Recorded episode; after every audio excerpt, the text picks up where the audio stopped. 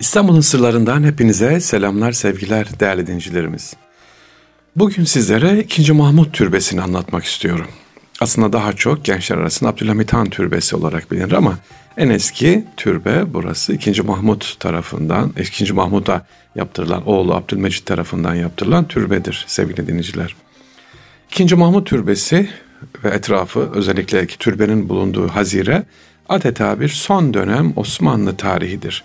Böyle canlı e, açık hava müzesi gibidir. Özellikle orada bulunan Ziya Gökalp'in mezarı, e, Türk Ocağı, mektepler, türbenin kenarında yatan diğer zatlar hepsi böyle gezdiğimiz zaman e, bize ayrı ayrı bir Osmanlı tarihinden yakın tarihten bilgi verir. Ben önce kısaca 2. Mahmut'tan bahsetmek istiyorum. 2. Mahmut son dönemlerinde rahatsız. Artık hani sekaret dönemi deriz ya ölüm son günleri. Şehzade Abdülmecit var hayatta. Fakat etrafındakiler e, şöyle bir vaka çıkartıyorlar. Diyorlar ki 2. Mahmut vefat etmek üzere ama onu doktorlar iyileştirmiyorlar. Eğer Abdülmecid'i biz öldürürsek yani katledersek doktorlar mecburen iyileştirirlerdi. Böyle bir şaya var. Bir kısmı da işte diyor ki işte ikinci Mahmut Abdülmecit Han özellikle kendisi istemiyor babasının iyileşmesinin bir an önce vefat etsin tahta geçeyim diye. Tabi bütün bunlar hasta padişahın kulağına eğiliyor, geliyor. Ve son dönemlerinde Abdülmecit Han, padişah olacak Şehzade Abdülmecit Han babasını ziyaret ediyor, ayağını öpüyor ama babası tabi o sinirlikle ayağını çekiyor. Böyle de bir vaka var sevgili dinleyiciler. Ee, niye anlatıyorum bunu? ikinci Mahmut'u. Siz istediğiniz kadar irade olun, istediğiniz kadar sultan olun ama etrafınızdaki insanlar bir çıkarları olduğu için sizi ne yapıyorlar? E, çevreliyorlar adeta böyle nasıl haşerat gibi. Siz dikkat etmezseniz yani sadık bir dostunuz, sadık bir müsahibiniz, bir kardeşiniz olmazsa e, dedikodular dedikodular sizi alıp götürüyor. İşte ikinci Mahmut Türbesi'ne gelince böyle ziyaret edince hep aklıma bu olaylar geldi. Rabbim dedim bizi hayırlı kardeşler, hayırlı arkadaşlar nasip et ki e, bizi övgüyle değil, bizi yergiyle değil, bizi gerçekten sevsin. İkinci Mahmut Türbesi'nde Abdülhamit Han var ve oğlu Abdülaziz var. İkinci Abdülhamit Han biliyorsun ikinci Mahmut'un torunu.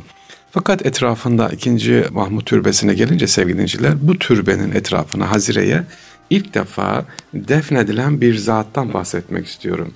Kendisi Abdülhak Molla e, Osmanlı tıbbına yenilik getiren bir zat.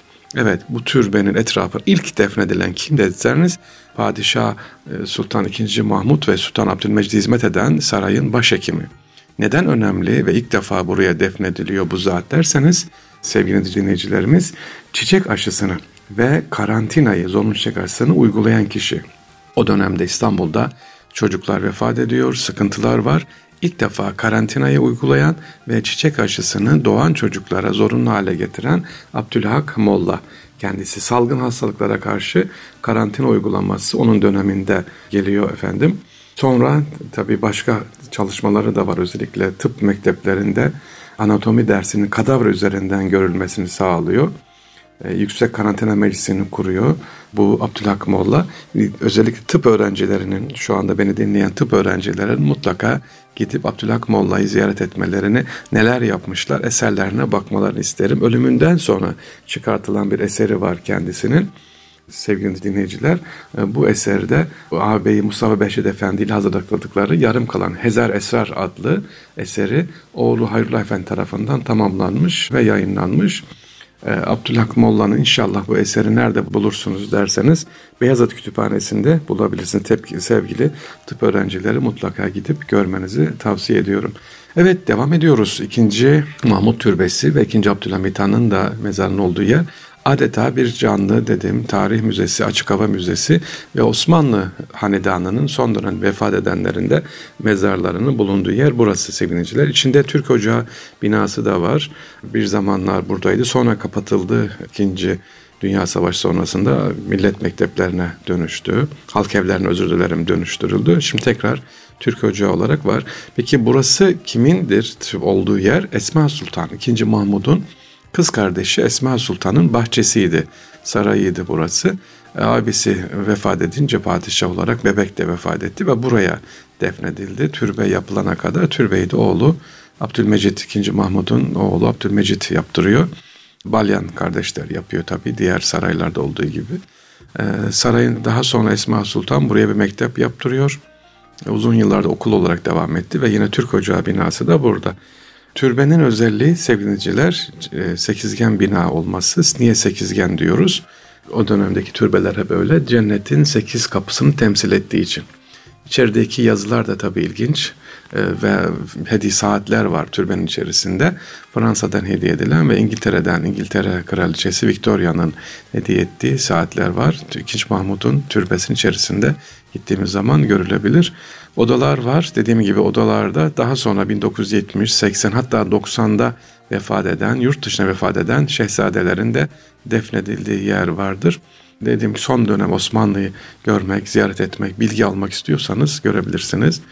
Ee, Hazine içerisinde hemen girişte tabii Türk Ocağı da orada Ziya Gökalp'ı görürüz.